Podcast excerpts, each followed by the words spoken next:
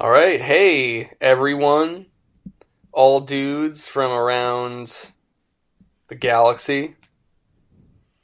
Uh, we're we're your dudes Hell yeah. of Dune.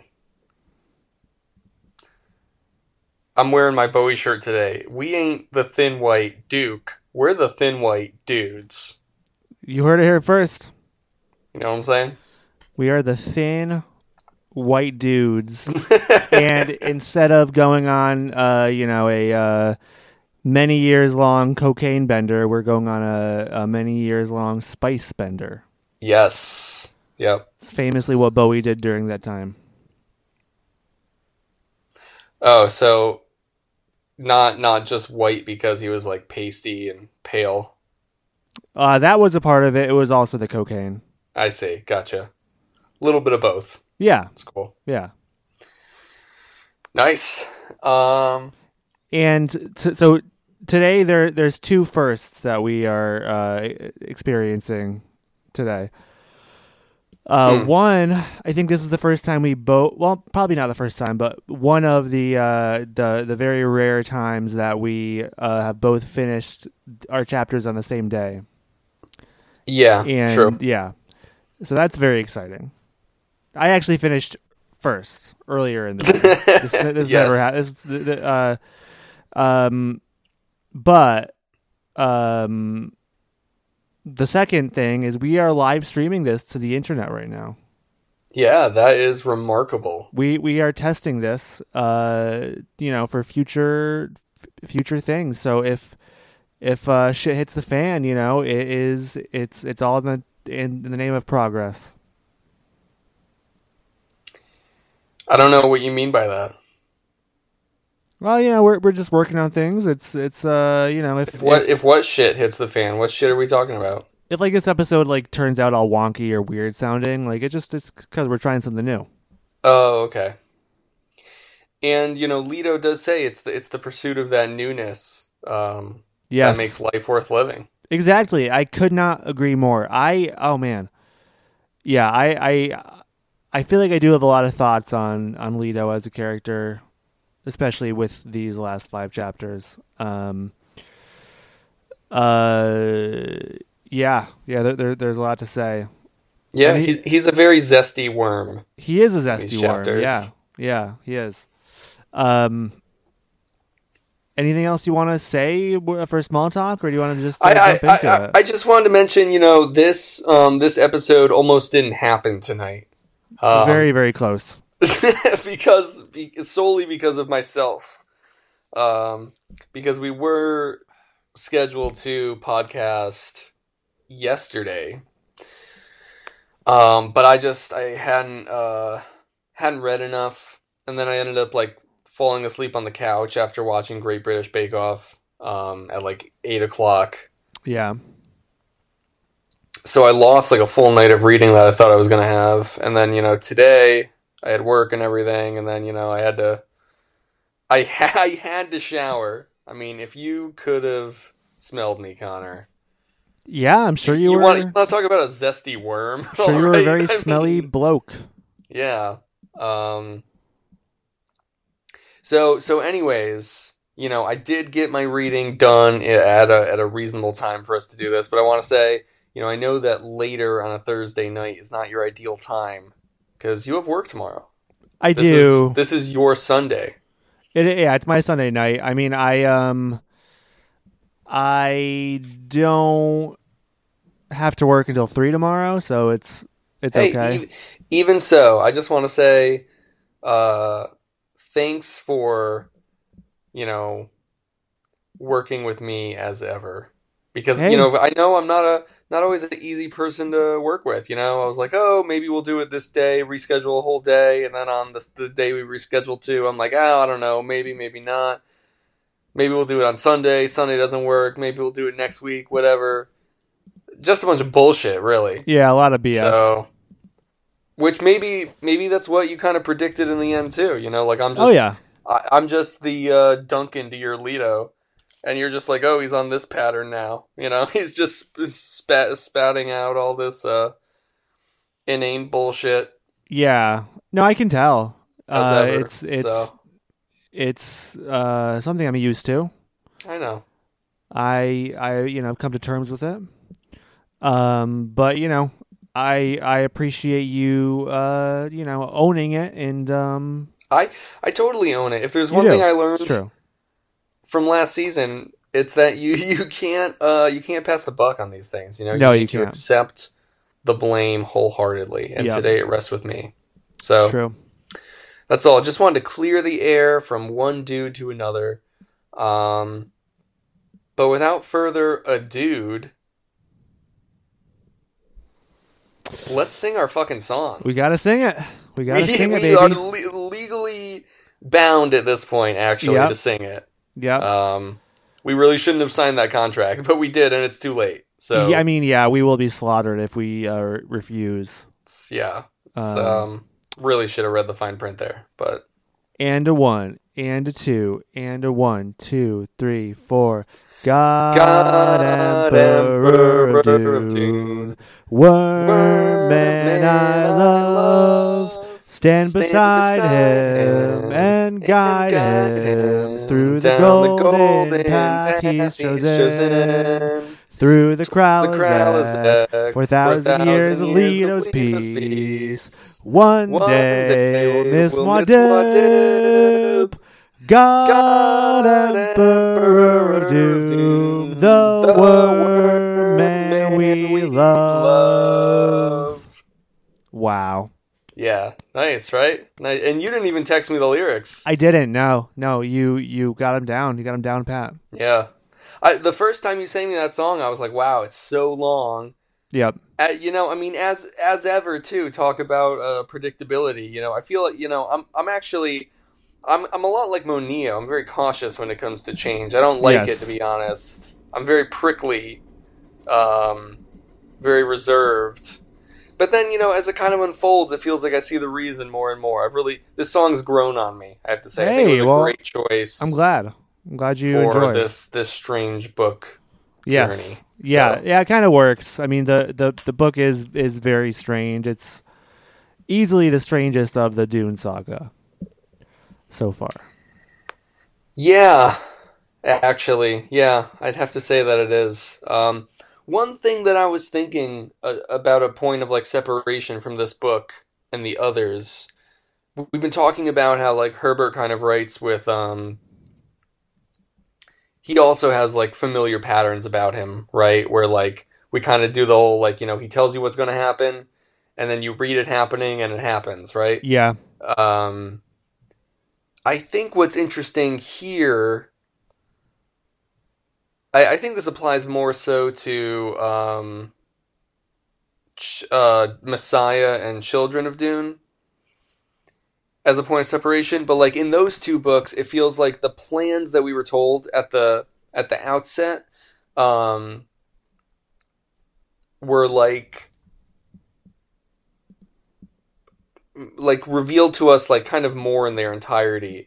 Whereas like with this, like we kind of we sort of only vaguely know what the plan is Yeah. and like it's coming from the perspective of like the planners. I guess what really what I want to try and say, I think it has more to do with the perspective where like in terms of the conspiracy in Messiah, you know, it's it's the bad guys that are coming up with that, right? And so like we're kind of wondering like how is Paul going to like deal with this unfolding plan or like with the Corrinos and the plot in Children of Dune, it's like how how are the other characters going to deal with the this big plan as it unfolds? But like here, with Leto and Moneo and everyone else who were mainly following, they're the ones creating the plan. It's like if the conspirators were the main characters in Messiah. You know what I mean? Yeah. Like if the whole book was about Scytale, and then Paul was just like the character it was affecting on the side, like Sion. Yeah.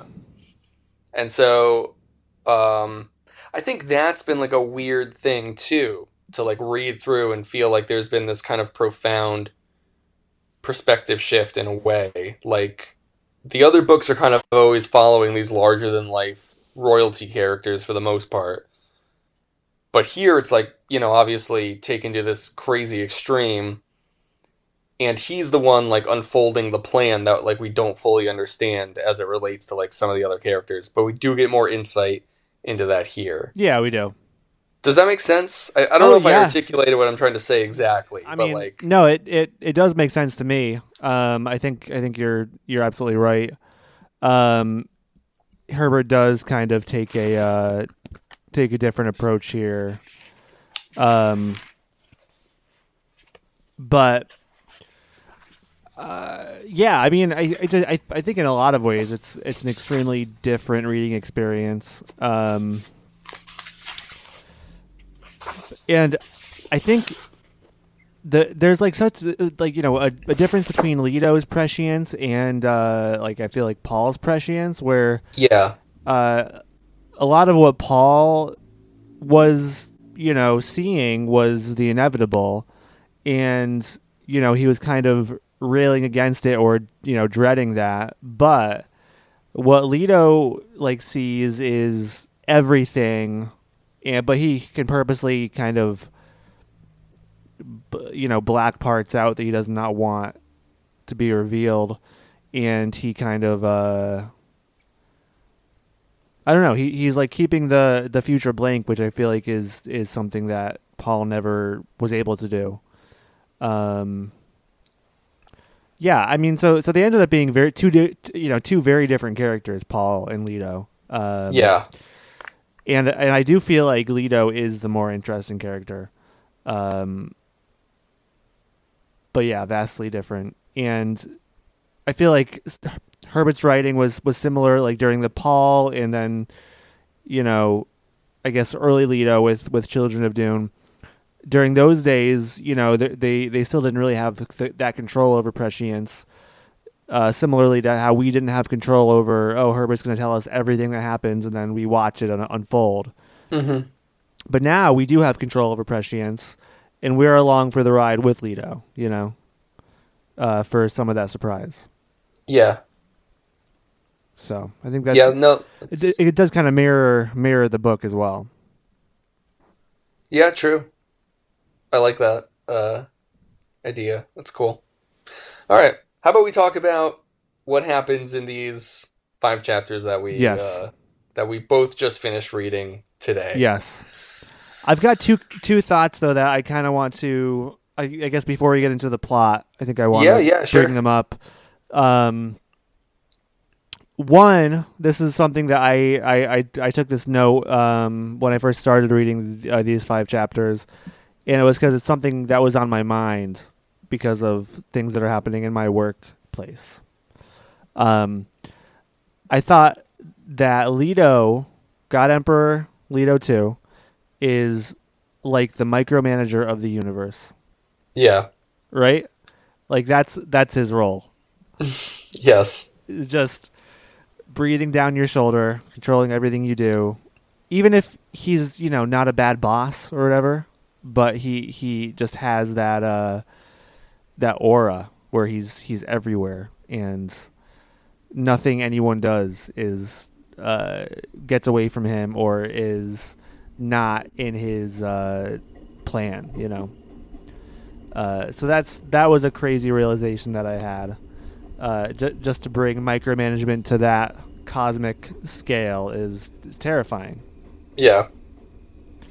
Um, another thought I had today, actually, right after I finished reading um, these five chapters, was that Leto and one of our other favorite fictional uh, near immortals, the Doctor, they they have like similar powers. Like the Doctor can see the future. Uh, a lot of the, you know, he kind of can see or can, can kind of uh, feel time, uh, you know, moving around them, um, and just how easily the Doctor could have been like, okay, well, I'm gonna do what Leto did and uh, become a become the emperor of of the universe with all the power that I have. Um, Yeah. and so it made me think like it would be cool to see in Doctor Who kind of a villain that is like Leto, um, who who ha- you know is is a uh, yeah, kind of this all powerful godlike creature. Um, and you know it's it it it, it would be the ultimate you know do the ends justify the means doctor who episode Yeah, I would love to see Steven Moffat tackle that. yeah i think i think it's uh it's fodder for for for some good shit I'm surprised that they. I, I feel like given all the episodes, there has to be some sort of uh like near equivalent, right? Like some sort of godlike uh, character that the Doctors come up against. yeah yeah there are but there but i mean N- not in the same way. No, in in in Doctor Who, like they've the, like godlike creatures have have rarely ever been portrayed in the modern series, but in the classic series, they were portrayed as more like just like uh, you know, very detached from humanity, and you know, didn't really care about whether they lived or died. You know, Right. um, which is the opposite of what Leto is, which I think makes it so interesting. Yeah. Yeah, true. Like Leto is concerned with like the number crunching of humanity and Yeah, the doctor is very Yeah. concerned with the I don't know, it I was to it's weird because the the words that I'm drawn to are like freedom and emotion, which is kind of what the last two chapters um grapple with. You Yeah. know, Leto's struggle and kind of like new newfound or you know, not newfound but like Re- rediscovered yeah, yep, returning emotion. um, joy of right emotion and uh, and just feeling those feelings. But we we can get to that because I don't know, like that whole conversation with Leto and Duncan, especially. You know, I feel like Leto keeps trying to be like, "Oh, Duncan, if only you could understand," and I'm like.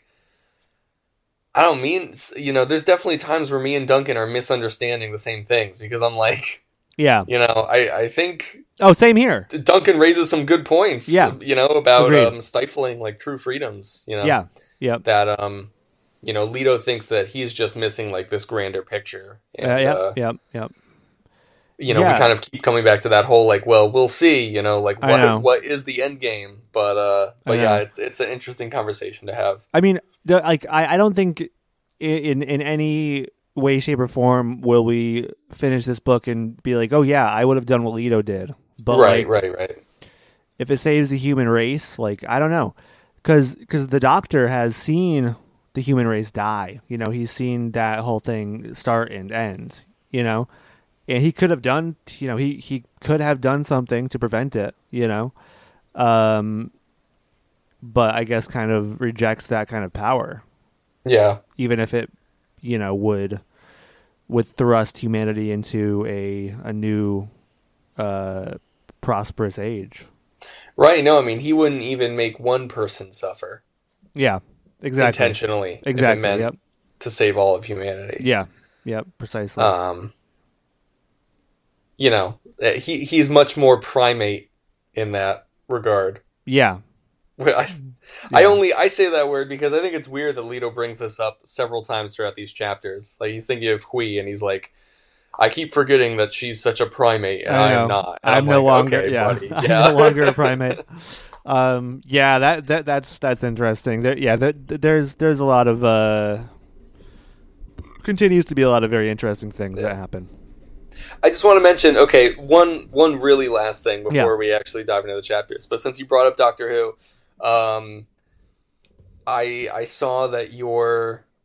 your guitar shipped. yes You got yes. the twelfth Doctor's guitar. i did yes yes which is fucking sick. I am super fucking excited. From the first time I saw uh, that guitar being played on is the the show. is the first time he plays it when he's like on the tank coming out of the arena, It or is. does he have it? It it is that. Yeah, it is. Yeah? It's the tank nice. scene. Uh, yeah, which which uh, yeah, I've I've always thought it was you know beautiful and alien, and uh, it's like nothing I've ever seen before. So, um, I was very excited to to to find out that it actually existed. Yeah, and ever since then i've been kind of like keeping an eye on it to see if like there's any uh affordable sales online people selling theirs. And it's it's always been in in you know it's always been kind of like in the 800 to like 1200 dollar range. Um which i've never really had to like throw down on a, on a guitar Um, and then I yeah, then you know I got the stimulus, got the Biden bucks, and and I was like, hey, I I found one for a good for a very good price, and I haggled. Uh, thanks to your advice, I You you haggled. You I did. did, yeah, yeah, because it was going for six hundred and nine dollars, and I the the offer that I made him was four seventy five. Nice. Okay. Yeah. And so he he responded back within the hour with 507.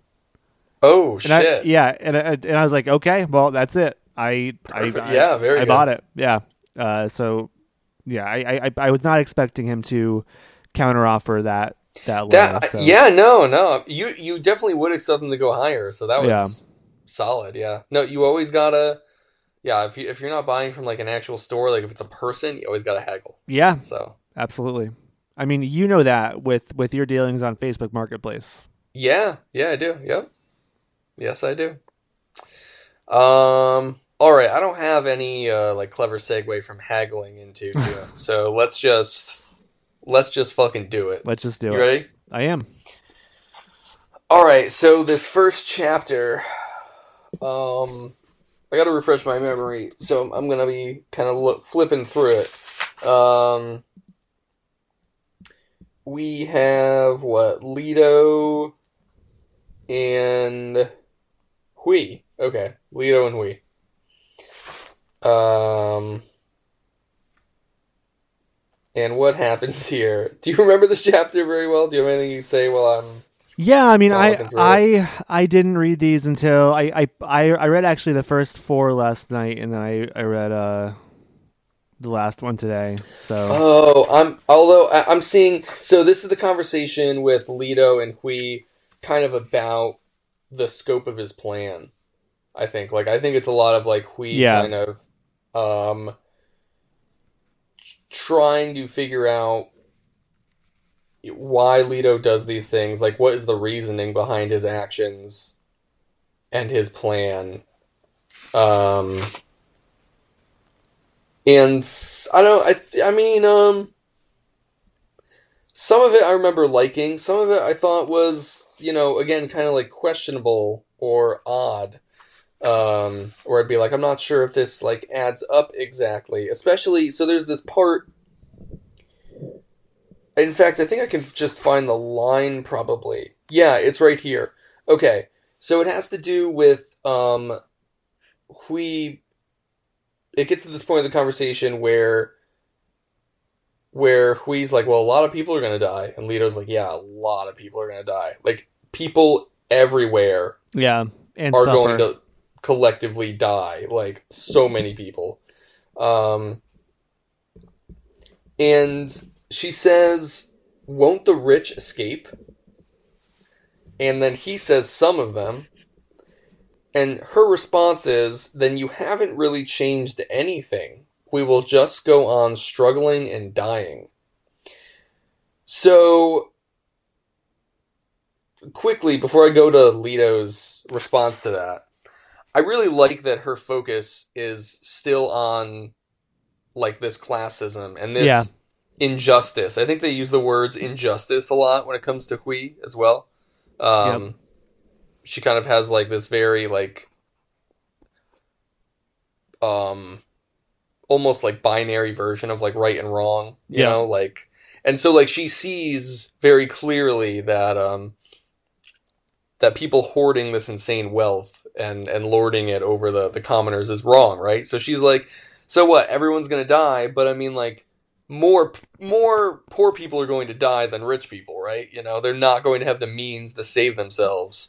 Yeah, And Leto's like, yeah, essentially. I Yeah. mean, yeah, um, and so Hwi's really quick to point out, like, well, so how's that?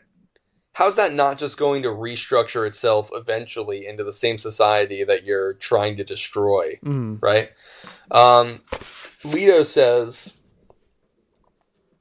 until the sandworm reigns once more on Arrakis, we will have tested ourselves by then with a profound experience shared by all. We will have learned that a thing which can happen on one planet can happen on any planet. So, Leto's response to that pretty much is like it doesn't matter if all the rich people like survive and only everyone else died. It seems to be like that if enough people everywhere die in like a certain amount that everyone that all of humanity is going to have like this this collective like like understanding of what death means in a more profound way right Sorry, repeat that. My my my, my girlfriend was showing me some uh, a box. You want to come show the a, is it a nice a box? Why just a box This is the box that um our old our, our old Wi-Fi pro- our old Wi-Fi provider Frontier gave us to ship um our old uh, modem. can you Back to move your them. giant can you move your giant head so i can see the box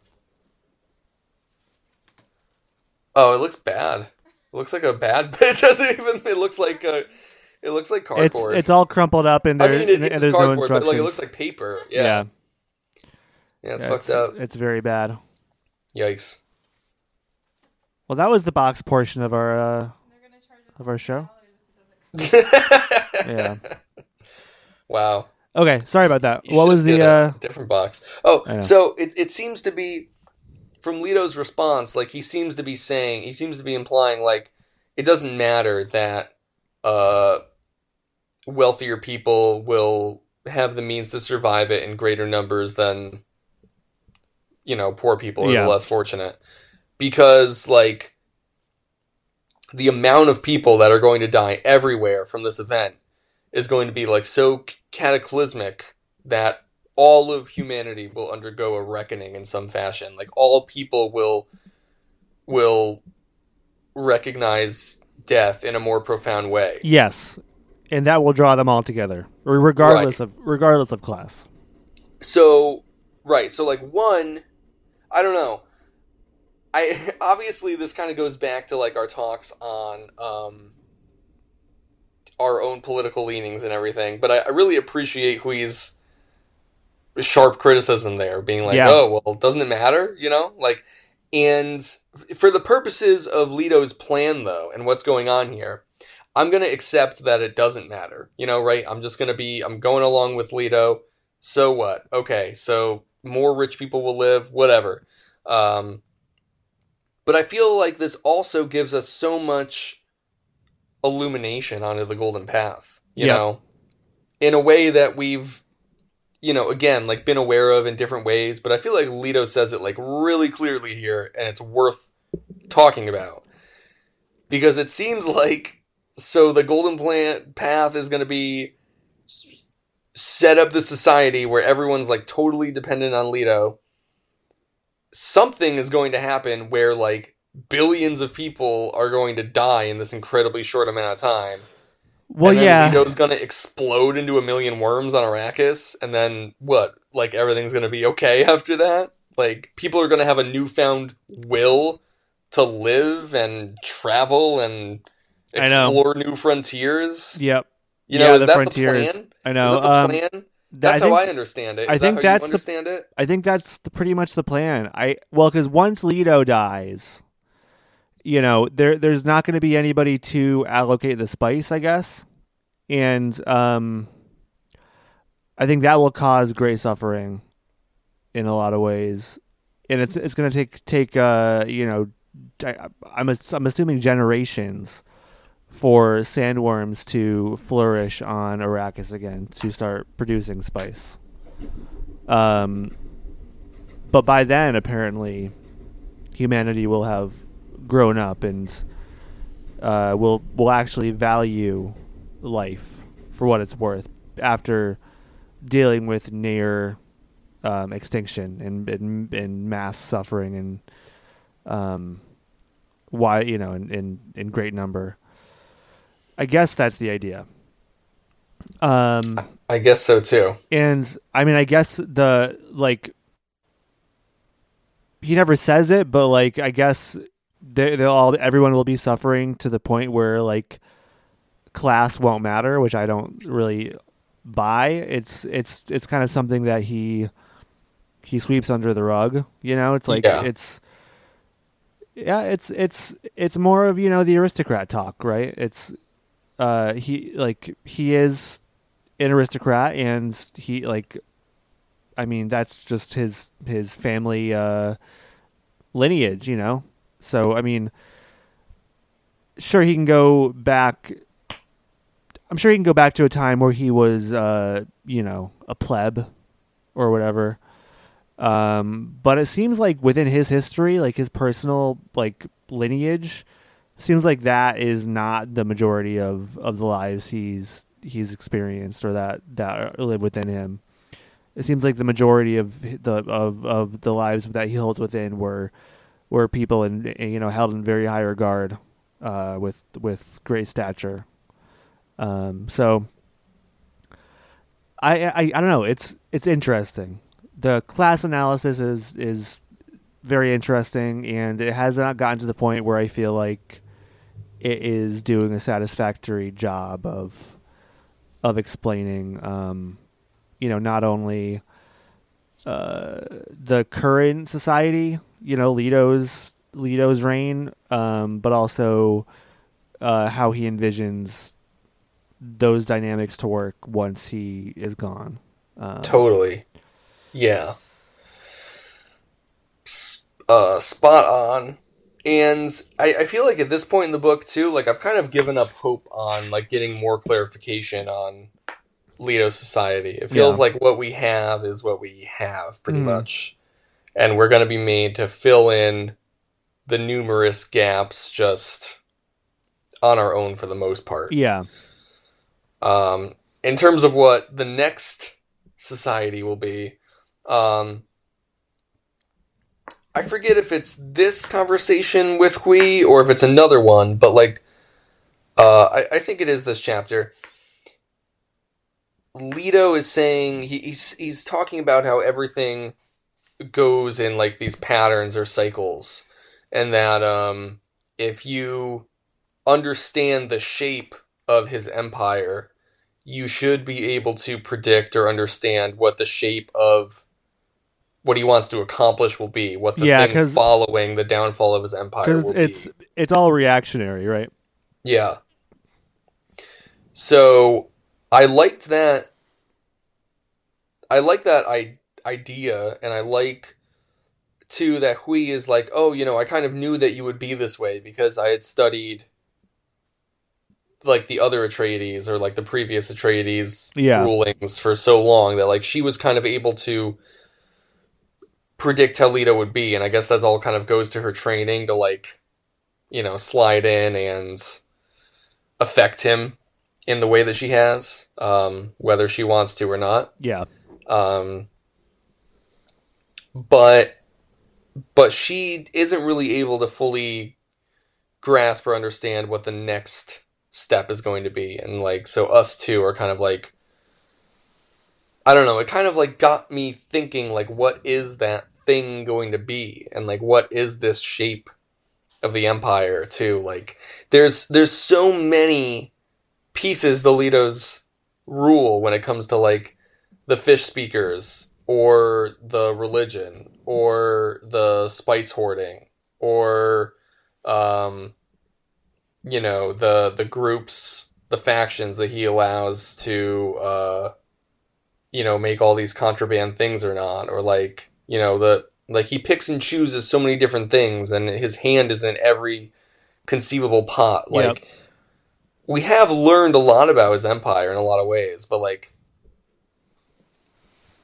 it's I- just it feels it feels like there's not a lot like tying it together sometimes. I Yeah. the hard part. No, I, I, that's a good point. I mean, it's it's tough because it's like, well, do I want? Because this is an entire empire full, you know, planets, galaxies, how, however huge this fucking rule is.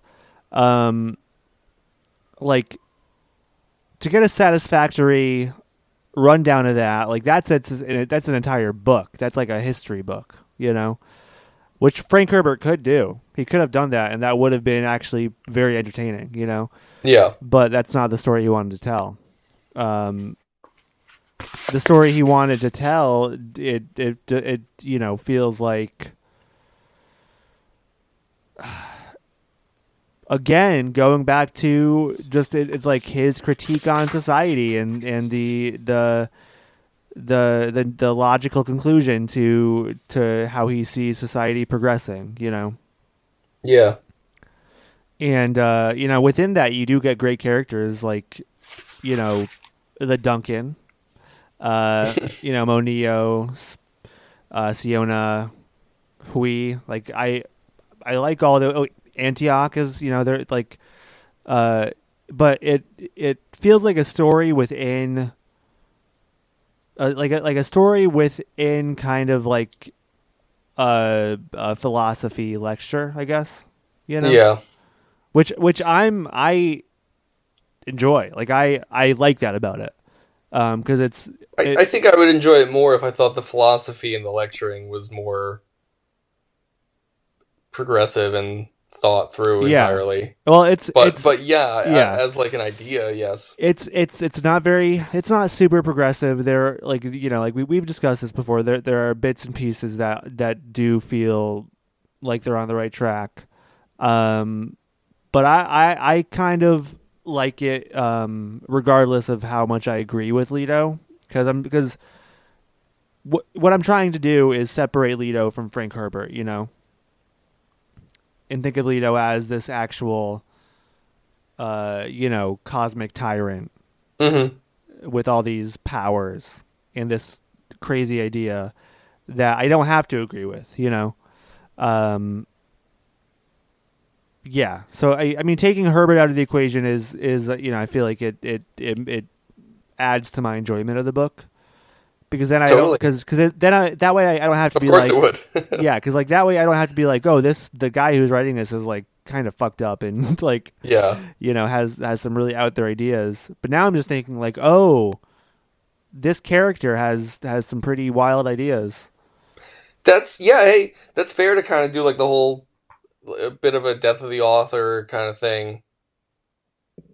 I don't know. To me, it feels like choosing to go through hurdles to rationalize what I do think are Herbert's Yeah. opinions. Yeah. But but no, I, I think you're right. that's you know I'm also not trying to like shit on you or and or criticize No, you no, for, no, I for mean- taking that route y- because you can't ever separate you know separate the art from the artist entirely. You know, people have have tried to do that. Uh, I I don't feel like anyone can really do that. There's still going to be a part in the back of your brain thinking like, oh, this person is a piece of shit. Um, I don't. I don't. I don't know. I don't think I would call Frank Herbert a piece of shit. I don't know him well enough, but some of the opinions definitely some some of the opinions in this book definitely make me lean towards I you know I, I, it's, a- just it's that's, hard. That's It's not just- what that's not what this discussion needs to be. I just wanted to bring it up because you Yeah. brought it up. That's all. no I but know I mean, yeah al- it's, you know, also you're probably getting way more immersed into this uh, sci-fi world if that's you know the way you're going. So Yeah, yeah. I mean, I, I, I, I find it very interesting, um, and engrossing, and and I feel like it is kind of a. It feels like a nice break from uh what the rest of Dune is, and maybe what we're going back to with Heretics. I don't know. Um. Yeah. uh, I just want to mention maybe like two more quick things about this chapter. Hopefully, quick. Um, I just I feel like, especially with um Leto and Hwi. I mean, Leto does this with everyone, but I kind of feel like with Hwi, it's like maybe I just notice it more, or it just feels more of this way to me. But it seems like a lot of times, like Leto will be worm splaining. Oh, boy. Hwi. You Oh, know, yeah, you know what I, you know what I mean. You know what I mean Yes. it, and she'll be like, "Oh, I don't understand. Like, you know, explain it to me, Lord, or or teach me, or this and that." And then Leto's response will kind of just be like a lot of, I don't know, like pedantic, flowery bullshit.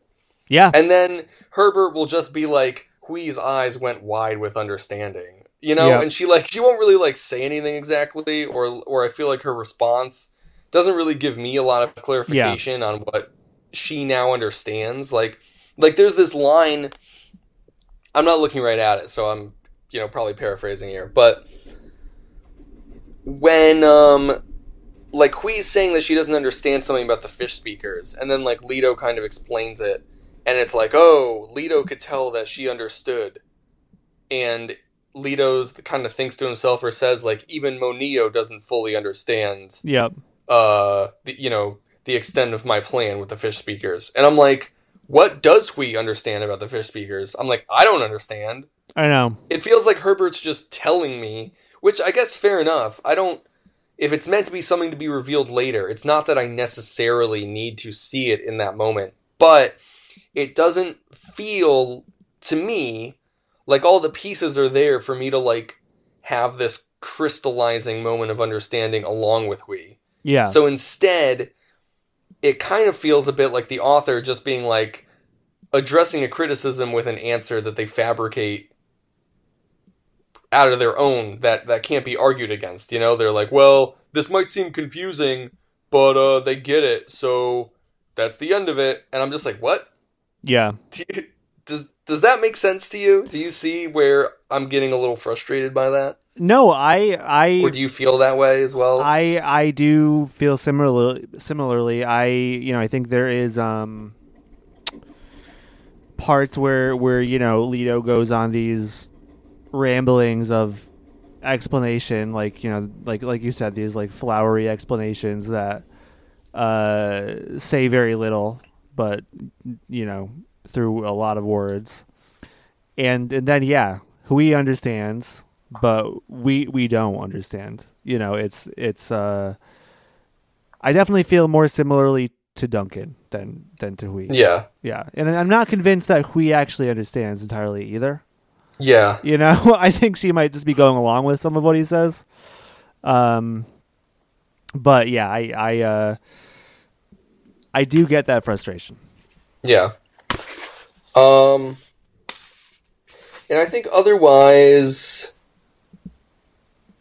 the you know the, the chapter ends. Um, Hwi and Anteac are going to go back to Ix under this guise of like checking out this new Ixian weapon that he knows that they're making, but that's not really what they're doing at all. They they really want to find out about Hwi's birthplace. Yes. And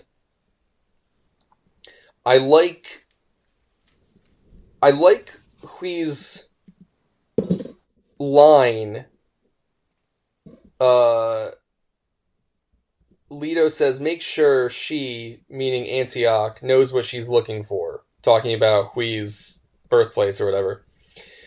And Hwi says for my genesis you and I already know my purpose. And then Leto says which is not separated from its source.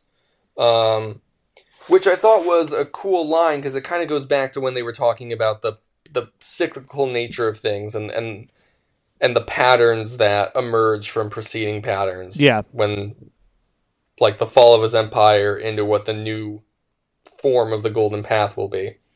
And so similarly, you know, if they can get more information, if they can have a clearer understanding of Hwi's origin, then in theory, they should have you know, a perfect, full knowledge of um, everything about her. You know Yeah. that that she's kind of just been this series of patterns progressing through life from that one point, just like all people are. Yeah. This kind of claims. So, um, that I thought was cool. That made sense to me, and I was like, okay, I get why Hwi thinks that, and I get why Leto thinks that. So I was like, okay, like I like the way that this chapter ends. Um, so I thought that was cool. Yeah, yeah, no, I, I, I agree with you there. I think, I mean, I, I liked the chapter, uh, more than I disliked it. Um, I'm enjoying getting frustrated with it. You know, it's it's fun for me. It's it's You're, it's you're gonna like be unflappable. You just you you cannot be flapped. it's gonna be friends. it's gonna be Uh, upsetting if if if there isn't like great payoff. You know, um, I'm I'm holding out hope, holding out hope that uh that it's it's going to to pay off in the end. Um, yes. Yeah, I mean, I've enjoyed all of Herbert's endings so far. Um, so I, I think I think that he'll be able to pull it off in a way that like satisfactorily rounds up my thoughts on the book. Um, I don't know if I'll. I don't think I'm going to be left with this feeling like, wow, that was like so good you know, or like, wow, the payoff was like really worth it. Like, I don't think I'll be stunned or blown away, but I think it will like be very serviceable in its conclusion. Yeah, at I the mean, very least. yeah, we'll see. My my thoughts and feelings on this book are are you know they're they're changing rapidly uh, every time I read it. So we will see at the end. All right, well, we we talked about a lot of other things here and there, so it's not that that was all just the first chapter, but we spent a lot of time there. So uh, let's see if we can get through these next four in about an hour or so. Yes. Okay. Um second chapter, this one will be really quick. Honestly, I don't even really give a shit about talking about this chapter. This is the one um Anteac is writing a report to the Bene Gesserit and she's struggling with the fact like should she include this knowledge that um Hwi and Leto are to be wed. Yes. Hwi came to her, let her know, filled her in on the plan, just like Leto said. And she was explicitly told not to inform the sisterhood. And she like grapples with that, but ultimately decides not to because, you know, one, I'm not good to defy the God Emperor. Probably gonna end in they're gonna know that she said it, you know, and then that It's comes going to be to bad news for them. Um, and then, you know, she says the same thing that Hwi says. You know, everyone in the whole fucking galaxy is going to know soon enough. So, Yeah. no, no real fault in just hanging on to that when it's not going to be a secret for very much longer, anyways. Um, there could be some more interesting things in here hiding about, but that's pretty much what this chapter boiled down to me, and I thought it was fine to read, um, but not really anything I feel like getting into unless there's something you'd like to discuss. Yeah, I mean, uh, I, I, I feel like Anteac continues to be a cool character. Um, and, uh, yeah, I mean, it's kind of cool that they're, they're like kind of sending her on a mission. Um, but yeah, it's, it's pretty much a, uh, uh, not not a um, what what you call it? Not a not a uh, what's the word for that? What's the word for that when when um, it's like not the main thing. Uh, like a s- subplot or a side story or uh, Filler, filler, filler. Yeah. it's yeah, it's like a little bit of a filler chapter. A bit. I mean, I, I think like for the pacing, it's good, and I think it's cool that we get some some insight into you know um, this Reverend Mother's inner thoughts. Um, would have been cool to see her maybe like consult some of her her other memory Yeah. selves, you know, to like maybe get feedback or advice or knowledge from them in some way that could inform her decision. Um, Yeah, and and you know, not I, really called on. I also think, um, although they did they did mention this a few times. Uh, it it would have been cool to get a, a, a you know a rundown in greater detail of her mentat abilities. They talk True. about her using them, but that's about it.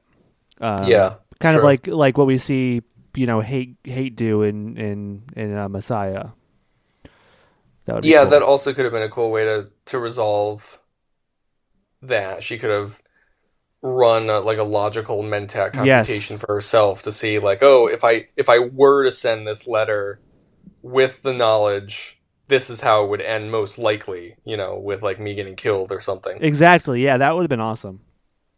Yeah. Um right, for for a kid, you know, I think that Herbert kind of does this where it's like even if he gives like certain attributes to a character, if they aren't as uh relevant to the story, it's kind of easy for him to like underwrite them or like or like Yeah. just write them well enough. Like I think like you're saying Anteac is interesting and is well written, I should say. But perhaps there are aspects about her that he, he could have taken a bit more advantage of. Yeah. if he had so chosen. Yeah, and and again, there's there's more uh, to to go, but I think that's kind of a thing that is uh, one of his weaknesses with Reverend Mothers is is there often these these very interesting characters that we just don't get to know about and don't get to see do cool shit, and that's Yeah. uh, that's annoying. Yeah, I think like especially here too with Leto, like you know, Leto's pretty dismissive, obviously, of the Bene Gesserit in general. And he does have a kind of appreciation for specifically Anteac's um, character. But like he doesn't really have a respect for their their own abilities or their own powers and like he, he kind of like recognizes like oh you know they're one of the few people that like understand what it's like to have these like memory selves Yeah, but I think because Leto himself as a character is so dismissive of them that Herbert might have even thought like it would kind of do a disservice to Leto's point or perspective in that matter if he were to actually show Anteac having this like memory self conversation because then you the reader might be like well hey this seems just like the Leto chapters that I read or like this seems Yeah. pretty similar or pretty interesting yeah, And that's then- true. I think that that could change the you know the reader's perspective on that and Herbert probably wants you to think more in line with Leto. I think that's the point I'd of the whole book. Like I, I, I, I I think that's what he's doing the, this entire time is is that um, you know, this is Leto's world. We are just living in it. You know, uh, especially like based on the way it's you know w- uh, discusses controlling the narrative with history and truth and whatnot. Um, I I feel like it's it it's it's actually very meta, where whereas like the the the book, you, you know, similarly to how he reveals to Hwi that like, you know, famous historians are actually him, you know, Mhm. writing, uh, you know, uh, with with you know with a ghost, not a ghostwriter but a pen name, um, that you know Frank Herbert could very well be one of Leto's pen names. Um, so, that, so that that's kind of like one of the things about this book too is is I feel like it does have an unreliable narrator, even though it's not always narrated, because I feel like so much of it is Leto's perspective. Even when he's not in the scene, he is in the scene. Yeah. Right, and that's kind of like why we keep saying we're waiting for like that fuller picture of having finished the book and to be able to Yes. like more clearly Exactly. Yeah. on those things because I, I think that that is like some of the questions that are like left hanging throughout the whole the whole experience. Yeah. I'm I, I'm already so interested in in seeing what Leto's reign looks like from you know a few thousand years after it's over. You know, I think that's going to be extremely interesting. Yeah. Yeah, I mean, one of the things that we, you know, her wide deer in the headlights eyes Yeah. or expression that I'm told that she has when she understands these things hmm one of the things that she says she she like that clicks for her is uh you know, oh, these people of the future, you know, what will they learn about you, Lord? And Leto says something like, "Oh, I think or I, maybe she is the one who says it, but she's like, I think it's what I already know about you now, you know, Yeah. that that thousands of years removed, people are going to have this more compassionate understanding. They're going to realize through Leto's journals that he's left behind that uh that you know Leto was secretly and personally carrying this this heavy burden for the sake of humanity. Yeah, that's it's it's going to be very interesting to see if that actually is what or how it plays out, you know. Yeah. Yeah, right. Um, If if like, you know, like heretics and chapter house are going to be like like neo Letoites, you know, that, that are just like yeah. apologists for his reign, you know. Yeah.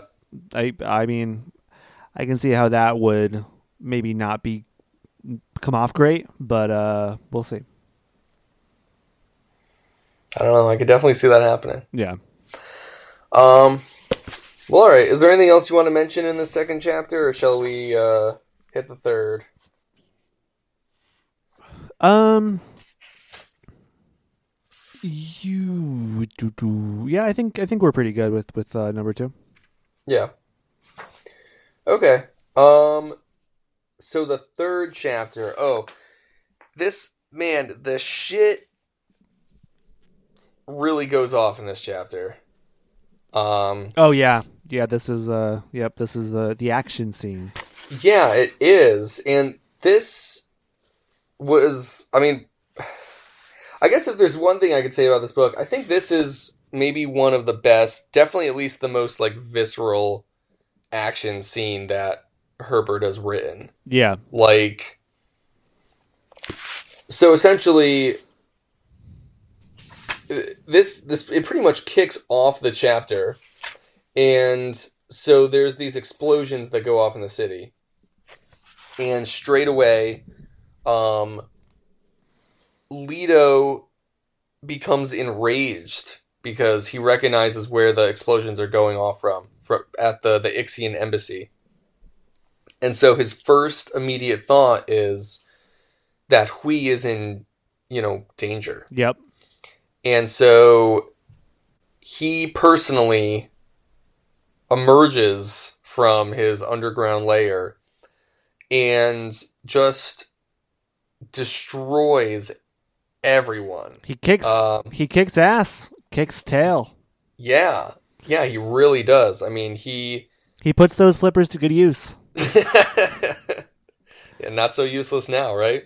No, I mean he he just fucking flails around and just fucking takes people out. Just Yeah. just crushes them. Yeah, I it really felt like that like I could like feel the impact of some of the things that Herbert was describing. Like Yeah. the like the literal impact of like things colliding, you know, Yes. and just like yeah. especially with um like say when he when he was driving his his cart there like you could i could like feel like the dull thuds of like bodies just slapping against I it know. as it like goes over them like Yep.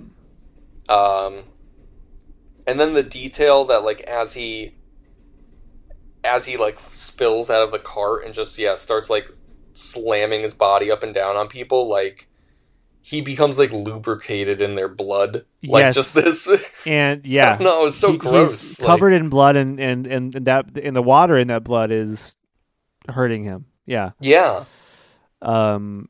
which only causes him to like berserk out even more. Yeah. Yes. Exactly. But this actually, this scene reminded me most of the Leto two we see at the end of Children of Dune, where he is you know worm Sonic the Hedgehog and just goes berserk and and fucking takes down Alia in the end. You know, like that's right.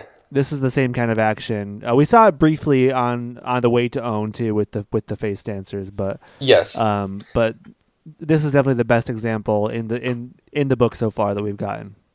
Yeah. Yeah, I'd say the biggest difference here though is like in terms of this and then like the ending of Children of Dune, like Leto still has so much control over his body at that point, like really wearing the worm as a suit, Yep. you know, Yep. and he still uh still has so much of his human identity then. But I know. here like he completely it's almost like he blacks out. This is like Yeah. where the worm really takes The over, worm takes over. Yeah. Which um yeah, is like really it, it kind of is like awe-inspiring to read, you know. It's like I can imagine like the lasgun lasers like ricocheting off of him and shit like uh, I would love to see I know I feel like for the most part this this uh book might suck as a movie to be honest but like something like this like a scene like this uh would be awesome to to see done with like a, a Yes. big budget with Competent really CGI. Yeah. Yeah. No, I I mean so honestly my my dream now this would be hilarious if this was done. I think it would be incredible. Is you know, Dune 1 has massive success. They immediately greenlight two sequels. Also massive successes. They greenlight two more sequels. We get Children of Dune and God Emperor of Dune. And in God Emperor of Dune, we get James McAvoy to reprise the role of Leto too. yes But the thing about James McAvoy now though is that he actually is a very like he's he's a really great, highly regarded British actor. Like I haven't seen a lot of his work, but apparently he's in some he, he's in a, you know a few good things that are like really cult like favorites. Um and what's the one where where where it's like the multiple personality movie?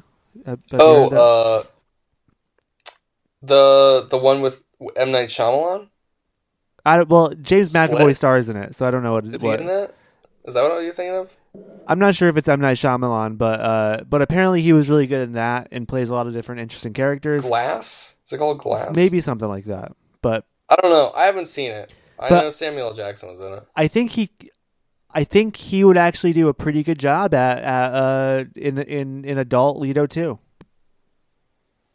Like Probably. not like not joking, but I think it would be hilarious if if they chose him. Like if it ever got to that point, I think it would be fucking hilarious if they chose him to uh to reprise the role. That would be the funniest shit in the world to me. And it, and I think it would be good too. Um. also, fun fact though about James McAvoy that I had I I only just found out. Um, he was in contention to be the eleventh Doctor. oh I'm really uh glad that they went with Matt Smith and his strangely square head Yeah, yeah. but Matt Smith would be an interesting idea for Leto too. Yeah, I can't see it really. I can't. Okay. Anyways, no, I mean, no matter who you get to play them, like at some point you got to be like, it's just going to be like your face CGI'd onto a worm body. You know, yeah, exactly. I know. you got to really uh, trust the role there. Yeah, you're gonna do you're gonna do a lot of acting with your face in this movie. right. A lot of good facial expressions. Anyways, um, what the fuck are we talking about? Oh, right, Leto. Yeah, dude. Yeah, Leto, uh, killing everyone. Yes. Um, which was really cool. Yeah, even like the reaction from the fish speakers too. Like, because you know they're like the boots on the ground, I know. thinking that they're fighting with like God's righteous fury, and then like God shows up, and they're like, "Oh shit, God is angry." you know? God is angry. I know. And also, God's here to save us.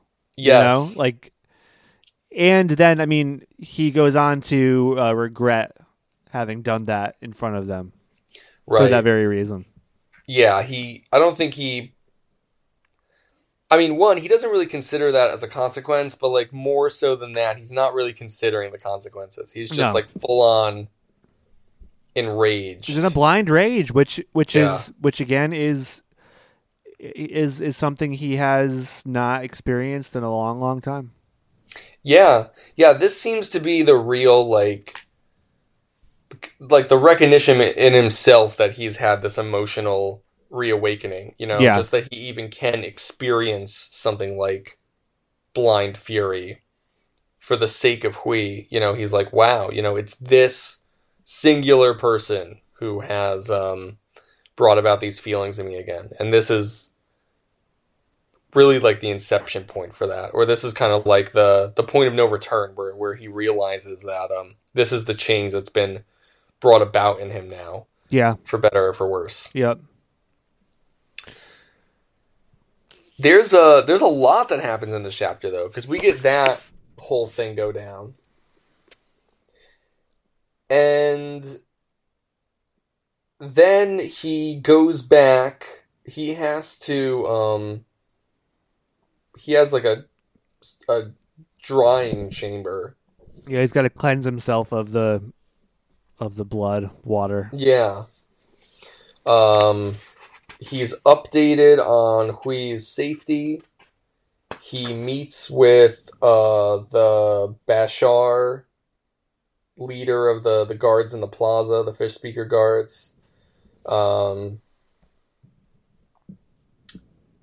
that's kind of right when he recognizes the fanaticism still in them, recognizes that like you're saying that he's kind of in this one foul swoop um sort of like created a, a kind of dependency he's weakened the independency in his, in his fish speaker guards and yes, he does exactly. regret that Yep. because of course his golden path ends in him dying and humanity needing to be like self-preservationist and making decisions for itself they can't be relying on leto you know for their own for their own sakes Yeah. um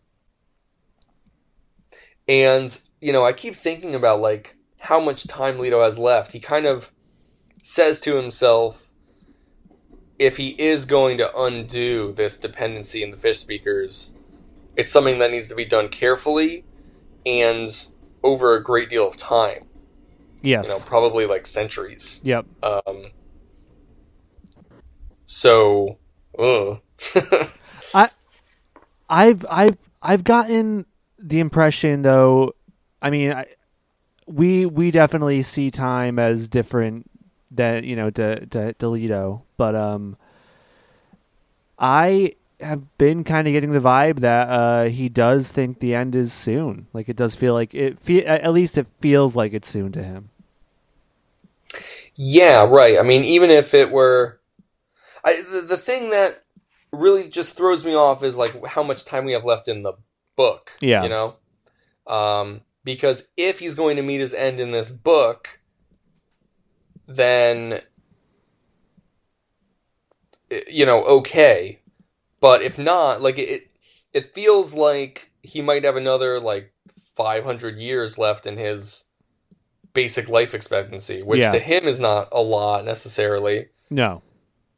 Um, so yeah, like I can see that discrepancy, but but I also get this feeling, like we've said, that this this book will end with his death in some way, Yeah.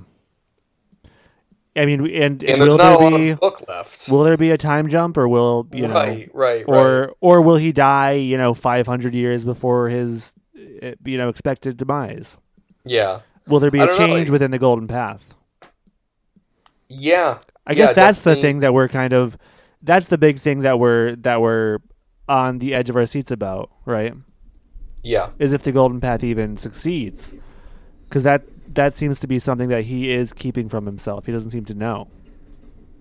Or you know want to know. No, yeah, I mean he still needs to put in a lot of work to make sure that they're on that path and and Hwi's inclusion and the and the changes that she's making within Leto are big factors in um in affecting his his focus, I guess, when it comes to making those decisions and ensuring that the golden path does continue the way Mhm. that it needs to. yeah definitely So okay, so we get the Bashar thing. Um, he's like, you can have a vacation. She's pretty stoked about that. Um, and then then he talks with Nayla over a communication device that they that they share. Um, I think that's now right, isn't it? Yeah, Uh, Yeah. Okay. it is. Yeah, and and and it gives her like a metallic, weird voice. Yeah, right, right, right. Um, and the the big thing here is that Leto orders her to reveal to Siona that she is a fish speaker. Yes. And, you know, he says, follow Siona's every order, tell her whatever she wants to know, this and that. Tell her exactly why you haven't told her you're a fish speaker this whole time. And he goes, all of it will be the truth, right? You know, he's like, just tell her the truth. Um, of course, Nayla's not thinking about telling the truth. She's thinking about following Leto's orders. Yes, you know? exactly, She sees yep. telling the truth as its own, like, game its own test. And so like she doesn't feel like she's being given permission to be honest, which I think is why Leto needs to like detail down to the last word exactly how she should say these things. you know? Yep. Um which I think is really interesting. But uh Yeah. but yeah, but essentially Leto's just saying tell her the truth. Tell her everything. Um That's going to come to a head for sure. yeah, yeah, very soon. I Yeah. think within these next 5 that we read. Nayla's going to fuck something up. Yeah. Yeah, I mean there's even uh there's this part in the the last chapter here, the Duncan chapter, where she says like what's the deal with Nayla?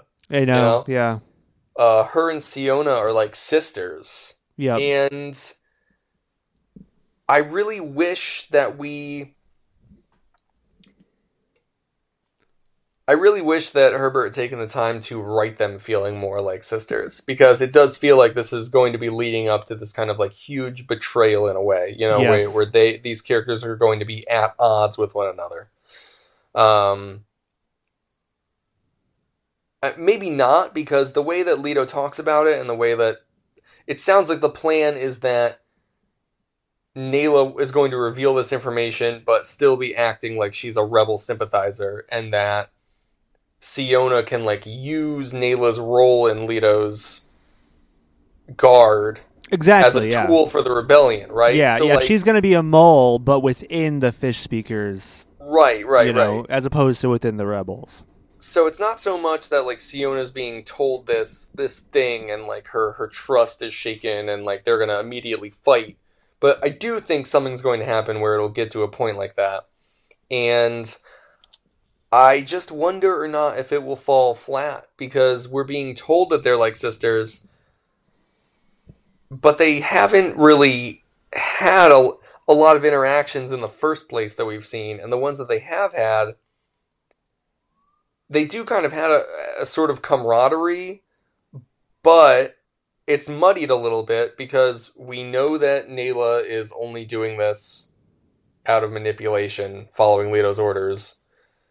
And a lot of their like discussions and the things that they do together just like feel very utilitarian. Like it's in the service of the rebellion. Like they're never just hanging out. You Yeah. know? Yep.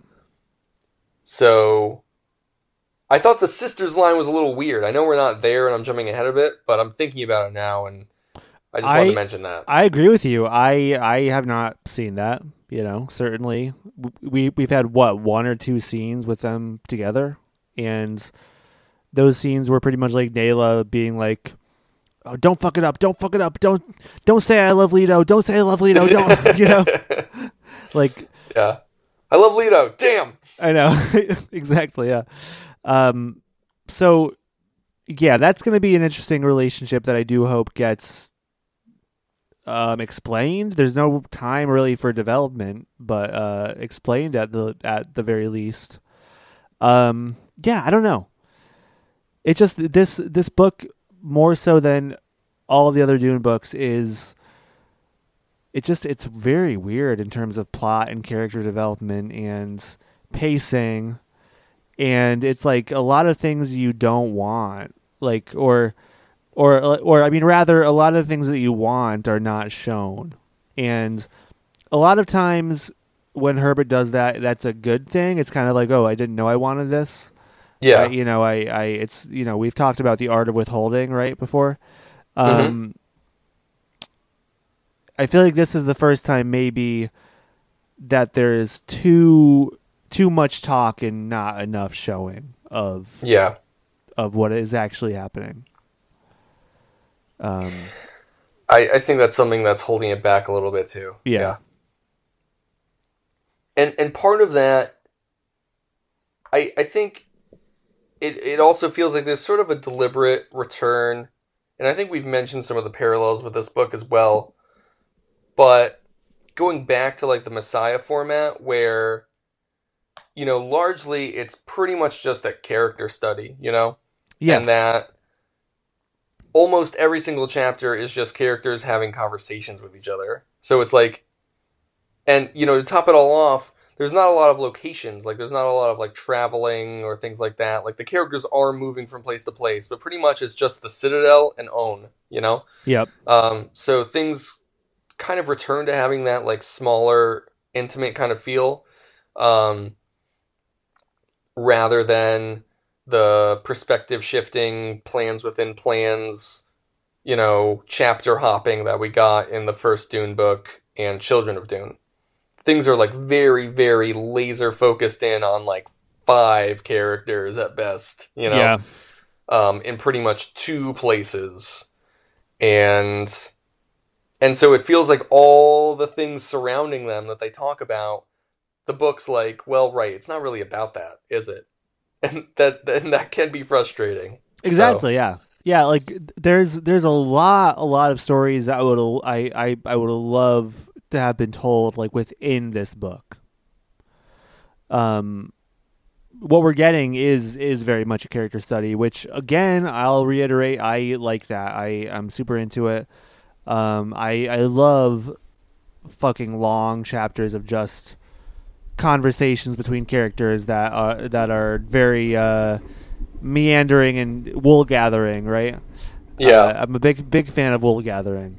Um, but it just seems like we're missing out on so much, yeah, which is sad. right. You could. It feels like you could have the same number of pages, you know, and just be like, okay, well, you know, just devote some of these chapters, you know, even if it was like every four or five chapters, like just one, you know, to Yeah. Yeah. something else. To I mean, give the- it a yeah. bit of that wider scope. Absolutely. Like the the one time this happened is is the uh is the chapter where Moneo goes to visit Siona at you know the academy or whatever and, and is like warning Yeah. warning her about her rebellious Yeah, streak. That was a that was like a two or three page chapter in Yeah. the first five or ten chapters Yep. too, That's all it takes. and it was just a recording. yeah. Yeah, like anything. Like Yeah, you know, it no, does, I- does, I not have to be that substantial. Like any kind of like little slices of life. Yeah, I want to see That more slices chapter- of life. right. That chapter, the chapter where uh, Siona and Duncan go to Goygoa, uh, that gave us a lot. Yeah, yep, absolutely. Still left me feeling a little puzzled, but like at least it gave us something. Yeah, Yeah. Yeah, I mean, like Siona is one of the main characters in the book, and we don't know much about her at all. No, no, and she's still she hasn't been around in these five chapters I know, either. I know. It feels like she's gone. Yeah, You know, I was really surprised. Um feels like she'll have to turn up in the next five given what's going on and, the other Yeah. characters are talking about her, you know. yes, Everyone is going to be at the Citadel very soon. So, yeah. there's that. Especially with the wedding, right? I think that's Yeah. gonna be that'll a big, yeah, uh, which is big thing. okay. Well, here let's let's put a pin in that. Yes, yes. Um, we'll talk about the wedding. Chapters four and five are pretty much just the same chapter, just split up between two characters. So, um, we can talk about that pretty quick in just a few minutes. I Yep. hope. Um, but like here Siona is kind of like discussed again and brought into the fold because Leto wants to know what's up with the explosions, right? Yeah. And so it's they they did say that there's rebel activity, but that it's mainly uh the Tleilaxu and that they have some stupid name that Leto thought was stupid. The the Tleilaxu contact element. Yeah, yeah. He says that like, oh, they always have like such pretentious names or Yep. something. Um, and so they say that Siona's at the Citadel. I think right, like it couldn't have been her Yeah. because I think she's already been brought to the Citadel. Even She has, though we, yeah. We haven't really. Um, I guess we knew that because when Duncan and Siona were together, the fish speaker had the orders to take her to the Citadel. That was Moneo's wish. yes. Yep, right. Like, exactly. so th- there was a right lead up to that. Um, but it felt weird to be reminded of that in a- in in, in a way. You know, to have them be like, "Oh yeah, Siona's at the Citadel, so uh, it's fine," and she didn't know about it, and this and that, and it's like, "Oh okay." Um, so right, like this main character who seems to be pivotal to uh, this plan is kind of just elsewhere. Yeah, just not in the action whatsoever. Yeah. Um so so yeah. Um as a matter of fact I forget where we get this information, so maybe I'll just bring it up now since we're talking about Siona. But some of Siona's role in Leto's plan is expanded on. Is that in the fourth or fifth chapters? Do you remember what I'm Yes. talking about? Yes, I do. Yeah. Yep. Um yeah, it's kind of I mean kind of groundbreaking stuff. Uh very exciting additions. I mean, it's it's mentioned he could foresee her um usurping him, Yes. taking Yeah. taking the reins. Yes. Yes, that Siona is being uh bred Yeah. to lead. And it is kind of implied that if Moneo had taken the spice, it maybe could have been him. Yeah. Yeah, right. Leto says something like, "Oh, I had such high hopes for Moneo." Exactly, yeah. And he's just an old fuck now. 29 years old. yeah, yep. No, it's You know? uh that's it. Just dump him in a grave somewhere. Yep. That's it's uh Me it's too. about that time. It's about that time. Gonna go uh go out back, send him to a farm upstate. Yeah, I mean, you'll be happier at the glue factory. um yeah, no, this idea that that Siona is pretty much next in line to lead the empire is very intriguing. Um of course she doesn't know that and she's not meant to know that. Um She must be tested. Right, she must be tested. And then also, like, you know, it's got to be spice. It's got to be spice agony, right? It's got to be Yeah. spice agony. Yeah.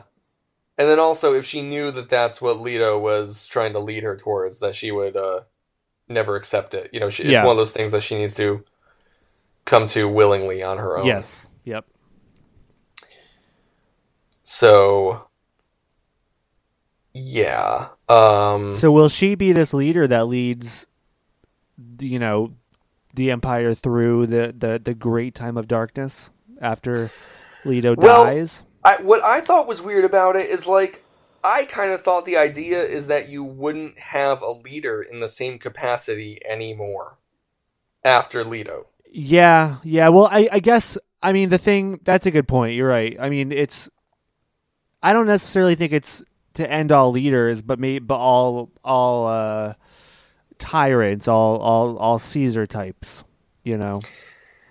Yeah, I mean, I guess, but like Leto also, um, you know, says he understands and thinks about like that people given these these great uh, amounts of power and status, you know, are inevitably going to be tempted to uh what he he uses a really specific word like self uh pleasure or something or like Yeah. self uh so so like it kind of it, it kind of goes back to like what we were saying at the beginning of this discussion with like okay so you're going to cause a cataclysm so great that like humanity is going to ignore all classist divides you know like Yeah. rich and poor won't matter i mean like similarly you know being skeptical about that it's like so you think you're going to bring all of humanity you know so much so much pain and, and strife and struggle that oh yeah you'll still have emperors who rule over entire empires but they'll just be nicer Yeah, I know that doesn't make a lot of sense. You're right. Yeah, I mean, who who knows i kind of what? thought this was ending with like a complete top to bottom restructuring yeah, you know not to have the same structure but have like people be like oh yeah well we should be like more fair about these things i want to be a good emperor you know like i don't want that yeah, I mean, that seems like what Siona wants too, though. She doesn't want that either, and neither does Leto. But she's in a position of power. I mean, maybe she could make that happen. Prevent because because obviously there will be a huge power vacuum once Leto dies, and you know, similarly to uh,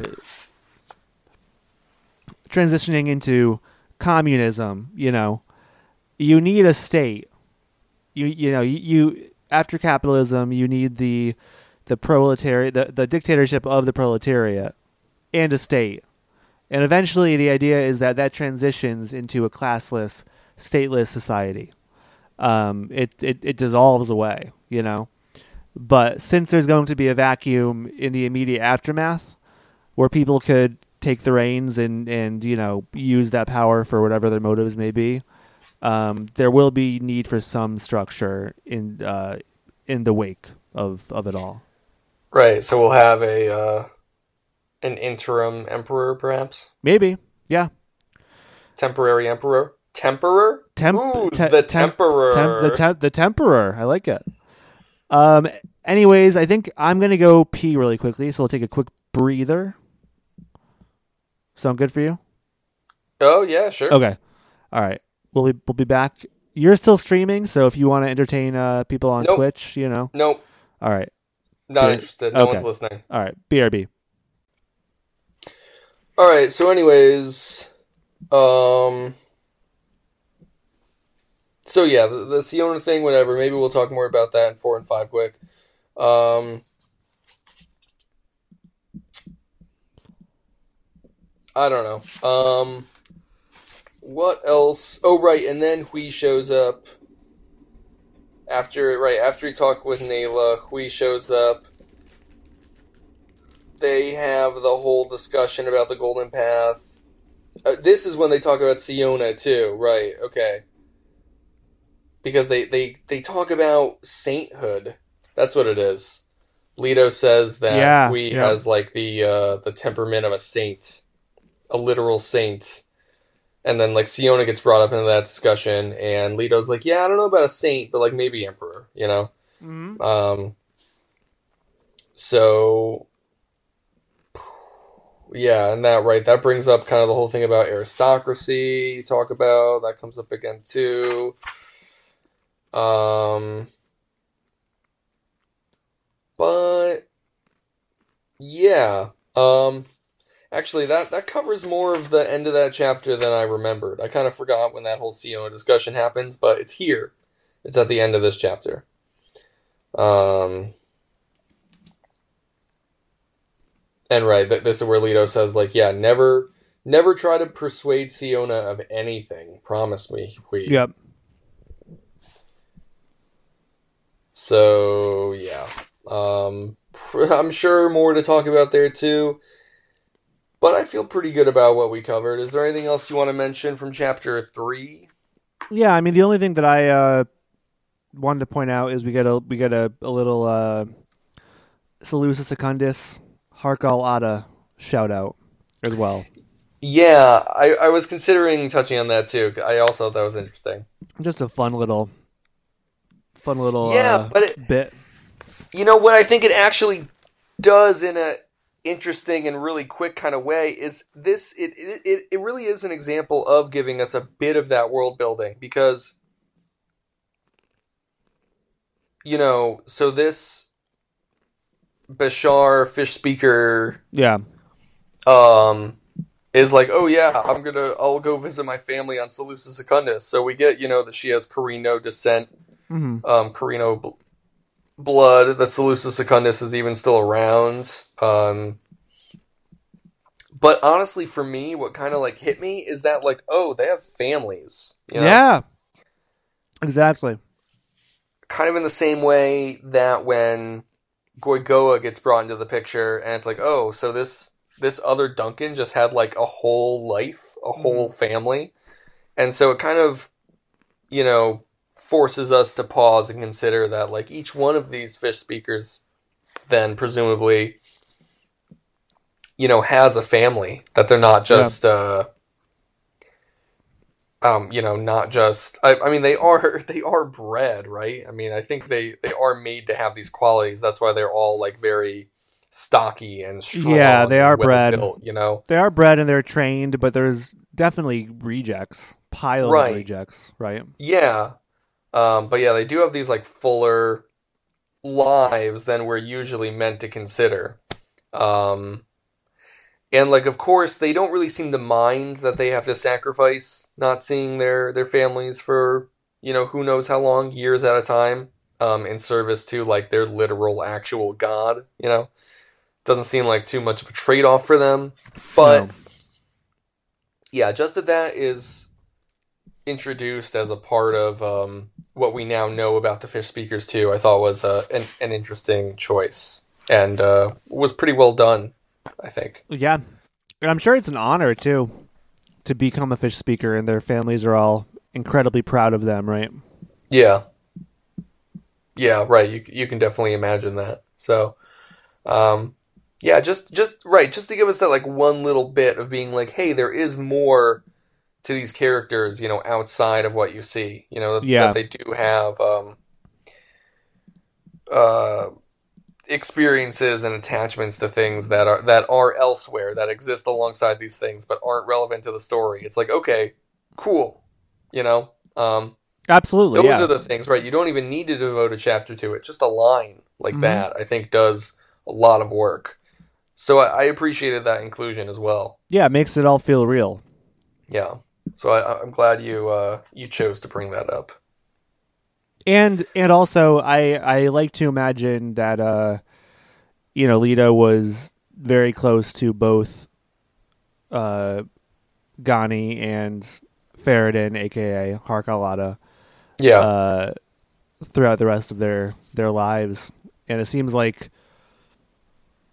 you know those are maybe the uh like the last true family that he he's had. The I mean, all all the others have been kind of like his creations, essentially. You know. Yeah. Yeah, true. True. You know, going back to Harq al-Ada too, um at the end of Children of Dune, Leto's very intent on on acquiring the uh, Sardaukar from Yeah. from Farad'n from House Corrino, and then we get this uh, thing saying that you know the the captain here has Corrino blood. I mean, are we maybe you know are we meant to assume that the fish speakers are uh, you know this far away ancestry of the Sardaukar themselves? Yeah, you know they they very well could be. Um, they could be you know the combination of you know the the the Atreides guards with uh with the Sardaukar. Or or the Fedaykin or whatever with uh the Sardaukar. Yeah. I wonder what old uh, Shaddam the Fourth would think about that. I know, I'm sure he's rolling in his grave. Yeah. At least you know it's it's it's not such a uh, a, a shame to be living on Salusa Secundus anymore when every planet is a prison planet. no, man. Any anything and anywhere could be a prison if So- like you're a prisoner in your own mind. It's a prisoner of the mind, man. Yeah. Ugh. All right. Um. Let's uh let's wrap these up. It's Yeah, baby. o'clock here. Um. So chapter four, we get the face dancer performance uh, in celebration to uh, um Leto and Hwi's betrothal. So it's public. Everyone knows uh, and Moneo Moneo kind of barges in afterwards and has this full-on conversation with uh, Leto. And Moneo's, you know, pretty pissed. Yeah, he's not a fan. Um, his first assumption is that uh, Hwi has manipulated him through like through witchery. Yes.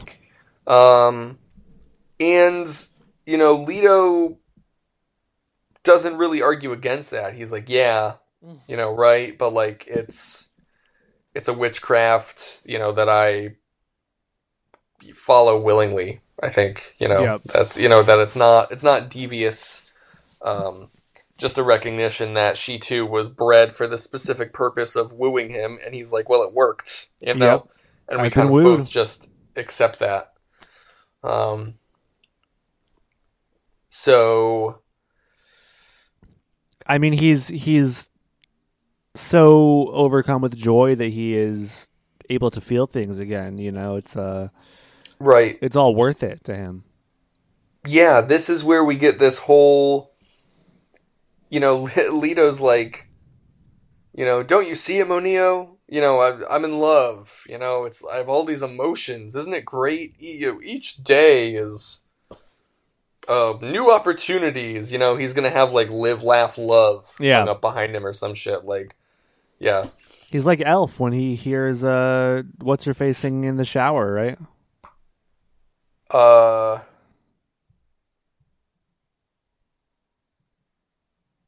Elf? Yeah, the movie Elf with Will Ferrell. I thought you were gonna say like when he sees Santa, but then he he, he realizes that Santa isn't an imposter. Oh no, because So- he falls in love in the movie with with the, with the girl that sings in the shower. Yeah, she's not really an elf though, is she? She's not an elf. No, neither is he. the The thing is, is he actually he was raised by the elves, Oh right, but yeah. he, so he actually grew up his entire, uh, you know, oh childhood right, that, thinking that he was an elf.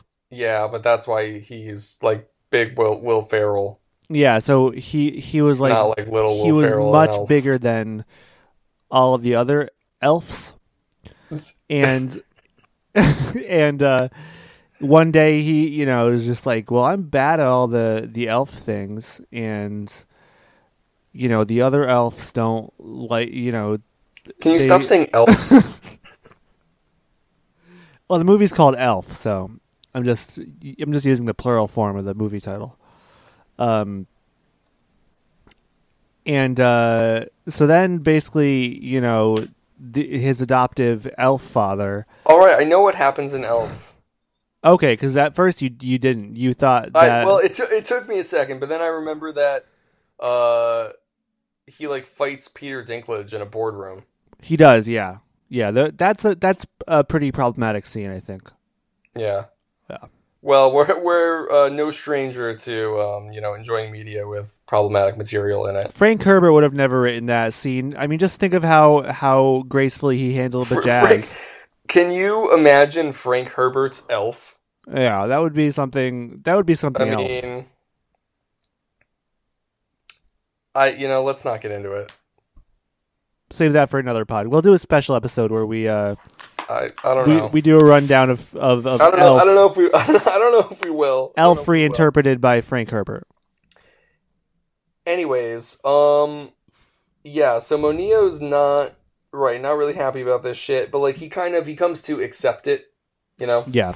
as with as with all things with uh, Leto, you know, he kind of um, believes that all the things that Leto does are done in service to making decisions, you know, for the good of the Golden Path. Yeah. Yep. Um, and so he's he's like very you know world weary and everything again. And he's like, all right, you know, I know I'm going to be the one who has to help set all this shit up. So what do you need? You know, he doesn't ask why anymore. He just says like, uh, what do you need and and where will it be? Um, and this is where we get the wool gathering because Moneo's just trying to get this information, and Leto is off thinking like you know, oh man, like words are like really weird, man. you know, and and uh, you know, Moneo's just like, God, I just asked like the simplest question. Like I just need an answer to this very simple question, you know? And Leto's like, Oh, I, I was listening. Uh I don't know. He's what is he uh I kind of want to find the line because I, I actually I like what he says, um, but I don't know if I'll be able to. Well, I mean, um, Oh, he- I think it. Did you find something? What were you gonna say? no, you go for it. You go for it. Well, I think it was gonna be uh, this. He says. Uh, Moneo says, "What of my question?" And after this paragraph of Leto thinking to himself, Leto just says, "How like a limpet, the Ixian Tleilaxu fallacy clings to human affairs." Leto Yeah. said, and I, I really love. Moneo says, "Lord, it disturbs me deeply when you don't pay attention." they uh they have a really good exchange. Moneo and Leto, I think, continue to have kind of like the best back and forth, the best Yeah. uh, yep, rapport I agree. out of these And characters. and then I, I I love that um that like Leto is is pleased that uh Moneo used the word too. You know. Yeah, wool gathering, right? Yeah. Yeah, Yeah. that Moneo's the one now accusing Yeah. Leto of wool gathering. Yes, Yeah, I think it's funny. It it is funny. Yeah, um, it really is. Uh, there was a really good bit of humor, and then also like a yeah, the kind of an interesting observation. You know, Leto sees the uh, the influence that he wields, even in a on, on a personal level with just one individual. You know, he's he's still influencing and shaping Moneo, Yes. Um, yep. of course. You know, but but in like that godlike fashion. You know, it that like he's still like creating him through their interactions. You know, Yeah. it's like now Moneo says bull gathering because we had this conversation a couple days ago, or you know, like, um, so it it is cool to see Moneo learn like that, or or to be influenced by Leto, and to see Leto see that as well. Um, Yeah, and then at the end of it, we we get we talk about uh the um the wedding party, right? Yes. Oh yeah, this part was funny too. Um because they're like talking about the fucking wedding registry, like Yeah. an RSVP. I know. And Leto's just like, "Oh, send out yeah, it'll be all the aristocrats and their families." And Moneo's like, "Am I an aristocrat?" And he was like, "Yeah." And he's like, "So you want my my family to come?" and he says, "Does my family include Siona?" And then Leto says, "If she survives the test." So that must be happening very soon. Right. Yeah, before the wedding. Yep. Um, so of course, you know, like that's all interesting. I thought it was interesting that Moneo even has other family to consider, though. You know, I know. Leto's like, "Your f- invite your whole fucking family," and it's like, well, I'm led to believe there's just Siona and like no one else. I kind of got this feeling that like Siona's mother was probably dead. You know, Yeah. somewhere. like, I mean, if you know, think about Moneo. He's probably a very desirable Atreides male, so I'm sure he has like a fuck ton of kids. I, I, I mean, I guess. It's never been talked about. Well, yeah, but you can assume though that he they, that the breeding program, you know, probably sucked him dry. I don't know. I really don't know. I, I mean, only because um, you know, he holds such a such a unique role of of of power within the uh the empire. Like he really is the second in command. Yeah. So you know, I could also see him not have to meet those same demands.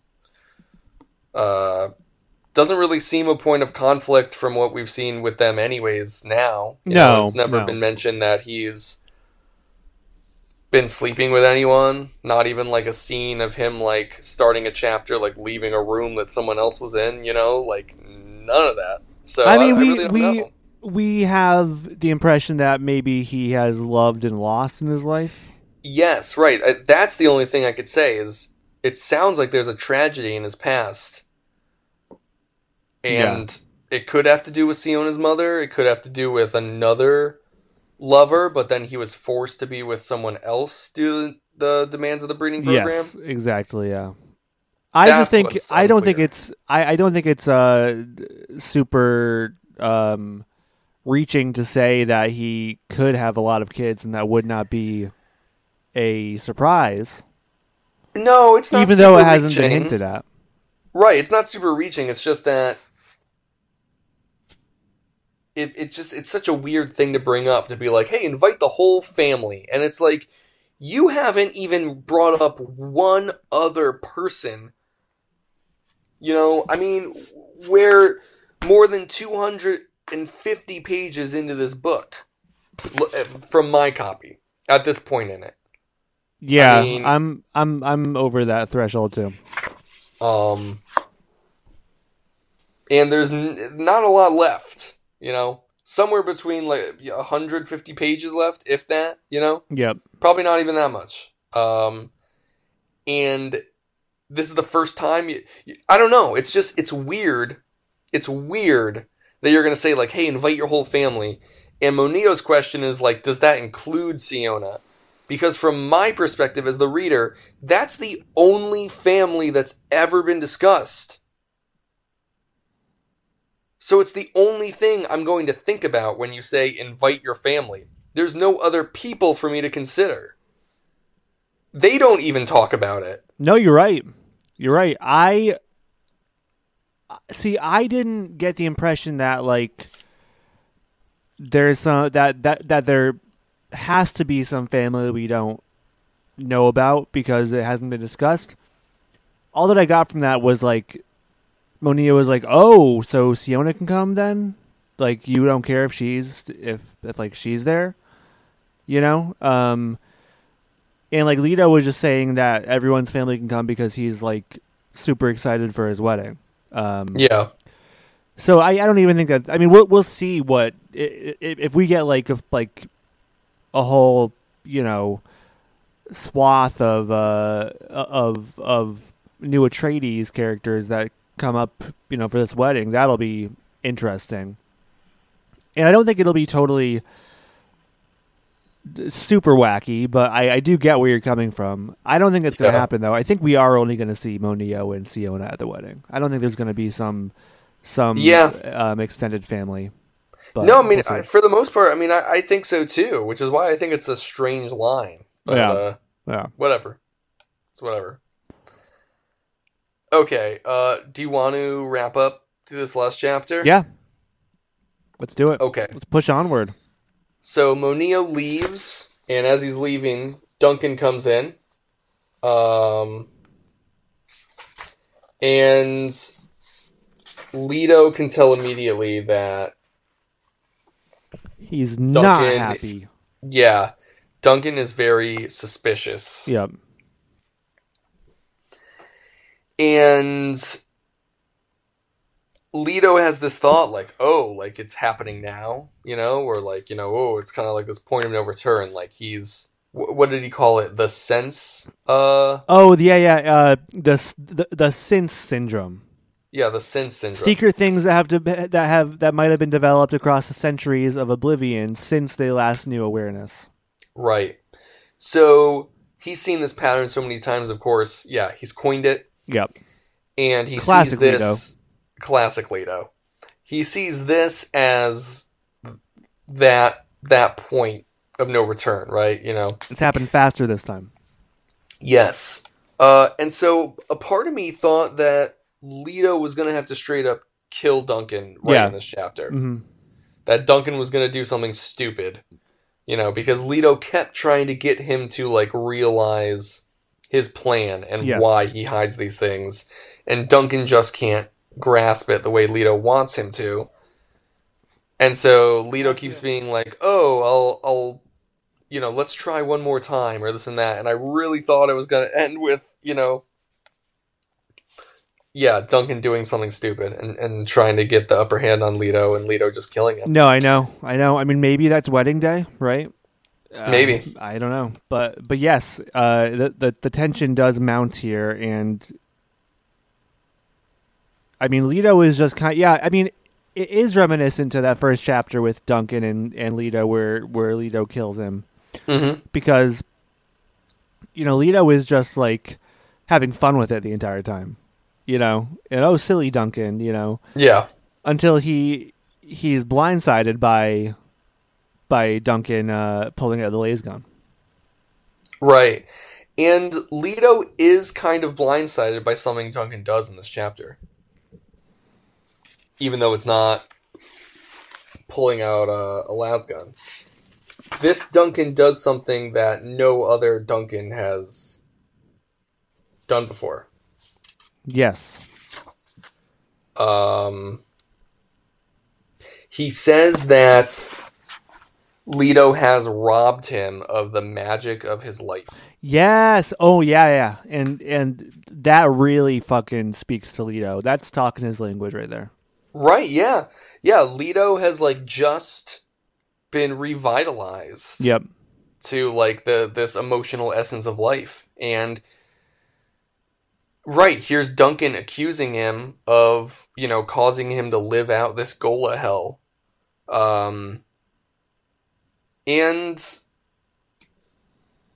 yeah, I mean Leto Leto does really perk up, you know? Because he's been accused of a crime. That's how he starts it off. Yes. Leto is like so fascinated. He's like, "Oh, what crime have I committed?" And then that's where Duncan says, you know, the the crime of uh, stealing the the life, the magic of his life. Yeah, Um, that's that's really well said. And that's that's the that's the thing that, you know, Leto bloviates about all the time, too, you know? Is the Yeah. magic in life and the surprises and um the you know, ephemeral nature of it all for most people and for himself as well. And and he even says, you know, uh um like I'm not going to last long either, but you know, Duncan can't understand that coming from from my end. Yeah. Yeah, I mean really the big thing I think is like um that Leto's rebuttal to Duncan's claims I think are pretty weak. Mm. Only in that um you know, Duncan's also saying that he he doesn't have any true freedom, you know? Uh and so, you know, Duncan's like, "Can I just like go? Can I go to a frontier somewhere Yeah. and just like live out my life?" And um you know, Leto's like, "Well, you can, you know, I'm not stopping you. I'm not the bad guy." But uh Other Duncans You have know. tried and they didn't get far. yeah, right. Yeah, it's it's it's kind of this dual thing. It's a veiled threat Yep. where he's like, you know, oh yeah, I'm not going to stop you, but right, I mean like if you go, you're not going to have some cushy life. You can't just do that. Mm-hmm. Even though he says he's not stopping him. He there's not, like a it's not, clear It's not me. It's the fish There- speakers. there's a clear implication, yeah, Yeah. of of course. of a consequence there. Mhm. and then also he's like, well, there is going to be no such peaceful frontier, you know, unless my my plan of the golden path is able to come to fruition. Yes, is able to to meet its end, and you need to be a part of that. Yep.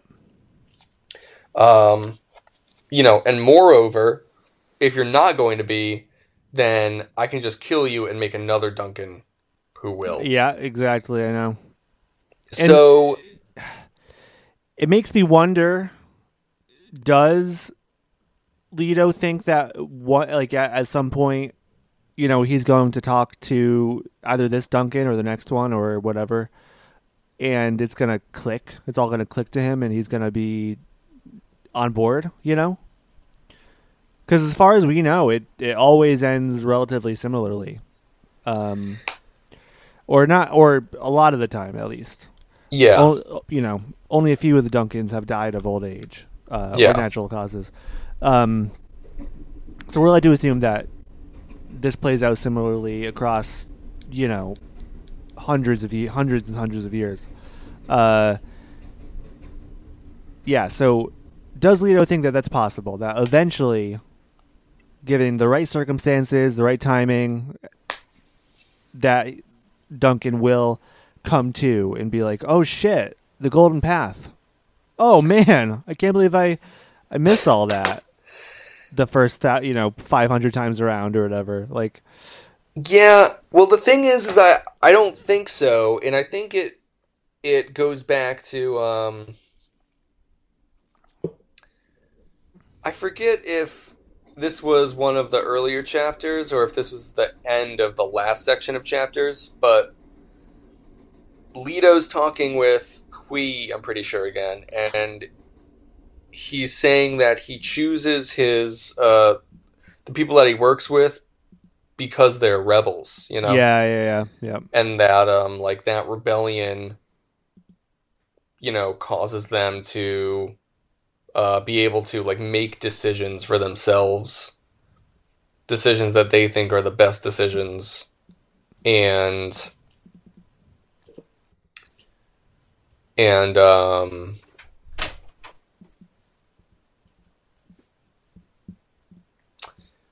what am I trying to say? Sorry, I kind of lost my train of thought. no, I mean, I, I, I, I get what you're I- I- saying. I, guess I guess right. So it's that it's that because Duncan doesn't because Duncan does not want to go along with the Golden Path because he is at odds with Leto. That's what Leto finds valuable about having him in his service. That he is going to be like a free thinker. Yeah, it's true. But also, Leto thinks that you know the best or rebels make the best diplomats or aristocrats or whatever. That Yeah, uh, yeah. Like, so he he stated that before, and that's been the turn that you know he has pulled off with Moneo, that he is expecting to pull off with Siona. So I mean, there might be a part of him that does think maybe I'll convert Duncan once and for all to to actually be a team member here, you know, and not just my token rebel, you know. Maybe I don't know if it really don't know. matters to him. I mean, I, I think it might just be more of a game to him, you know. Yeah, Try and get Duncan on this side. Oh, that would be a surpri- uh, surprise for me if uh if this Duncan actually um aligns with my plan, you know. yeah, Then there's another Yeah. interesting passage here too uh, that that I liked where Duncan's thinking to himself, uh, you know, is there some way to shock myself into remembering all of my past lives? yes, You know, and would I then understand the truth about all of this? Um, and yeah, that's that's a a crazy thought.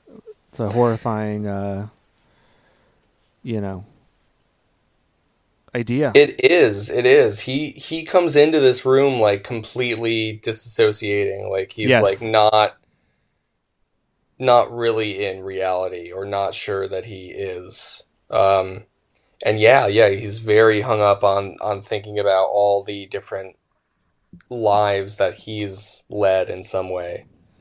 Um so he's another character, you know, he's obviously not the same as Leto, but like to him, it's almost like he has had all these like other past lives that he's not able to access. You know, Yeah. he only has one at a time, but because he's always the same person,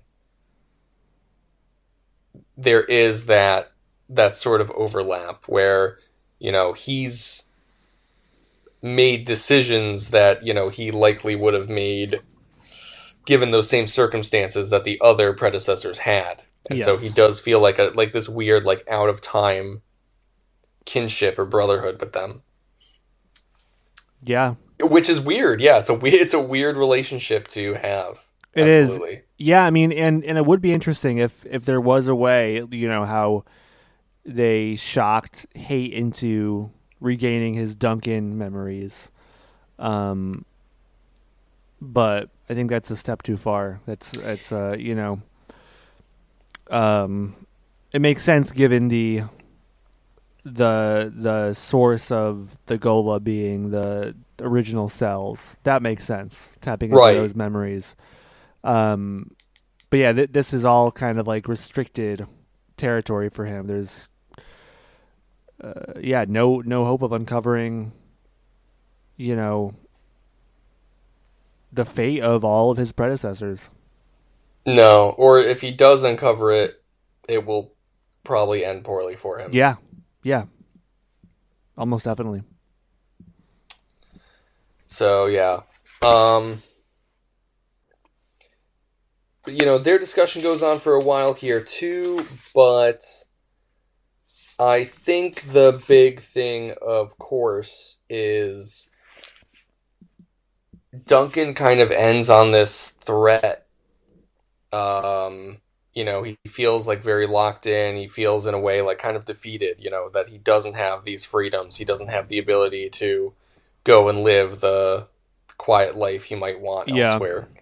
And so he's like, "Well, I guess I'm going back to the Citadel." Mm-hmm. And guess what? That's where Hwi is. I know. So maybe I'm gonna go and spend some time with Hwi. I know. Leto. oh God, And uh, yeah, Leto's just like absolutely no fucking way. fucking not. Yeah, I mean,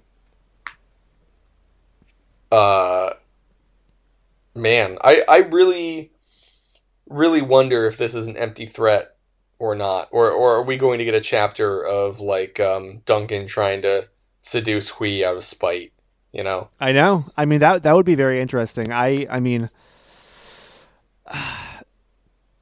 there, there like I I would say there's no way that we would you know fuck Duncan Yeah, while being you know uh Leto's fiance. yeah, But he is Duncan Idaho. he is. And that's a handsome man. He a- apparently he's like the most handsome man in the whole galaxy. Yes. Yep. he has uh, an an allure an allure over like all women. Yeah, it might it it might you know might be irresistible to Hwi And who knows. he has one very important thing that Leto does not. Mm, it's very, very true.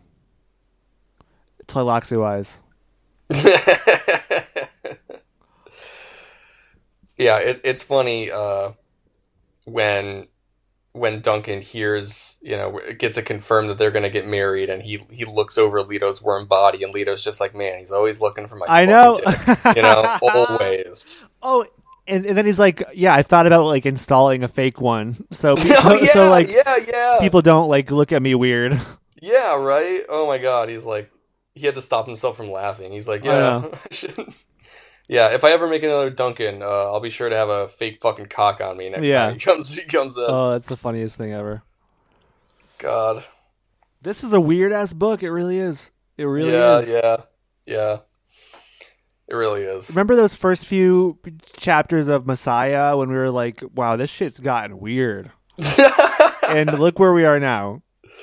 yeah, It's like yeah. We didn't. We didn't know. we didn't ask for this. No, No.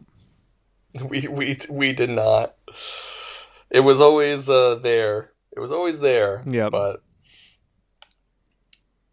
but yeah, I did not foresee us getting to this point exactly No, neither did I. Neither did I. with a giant penis man considering attaching a fake penis on him Yeah. to uh to try and confuse the fucking nothing character from the first book that he just revives in perpetuity for thousands of years. I don't know. It's too much sometimes. It's ins- it's yeah, it's absolutely insane on the surface level. yeah. Um, but I, I do like how he how you know Leto's last thought goes. Um, how like a little boy he is. Duncan is the oldest man in our universe and the youngest, both in one flesh. After Yes. he, uh, you know, after Duncan walked away like a little brat. Yeah. Yeah, I think so too. I mean, they're Um, both being brats, but I well, that's I was about to say, but like Leto's response is so childish too. Yeah, he's Yep. like, "No, you better fucking not." I know. Yeah, You know, I mean, like if you were God, couldn't you just be like, "Oh, well, you know, you do what thou wilt." You Yep. know, it's like ah, he's not not God gonna though. affect any. No, no, he's not. He's not. I mean, this is him in like back in emotional puberty, you know. He's feeling Yeah. all those feelings for the for the first time again. It's uh I mean, if this is not a reason to kill the the Duncan, I don't know what is. Yeah.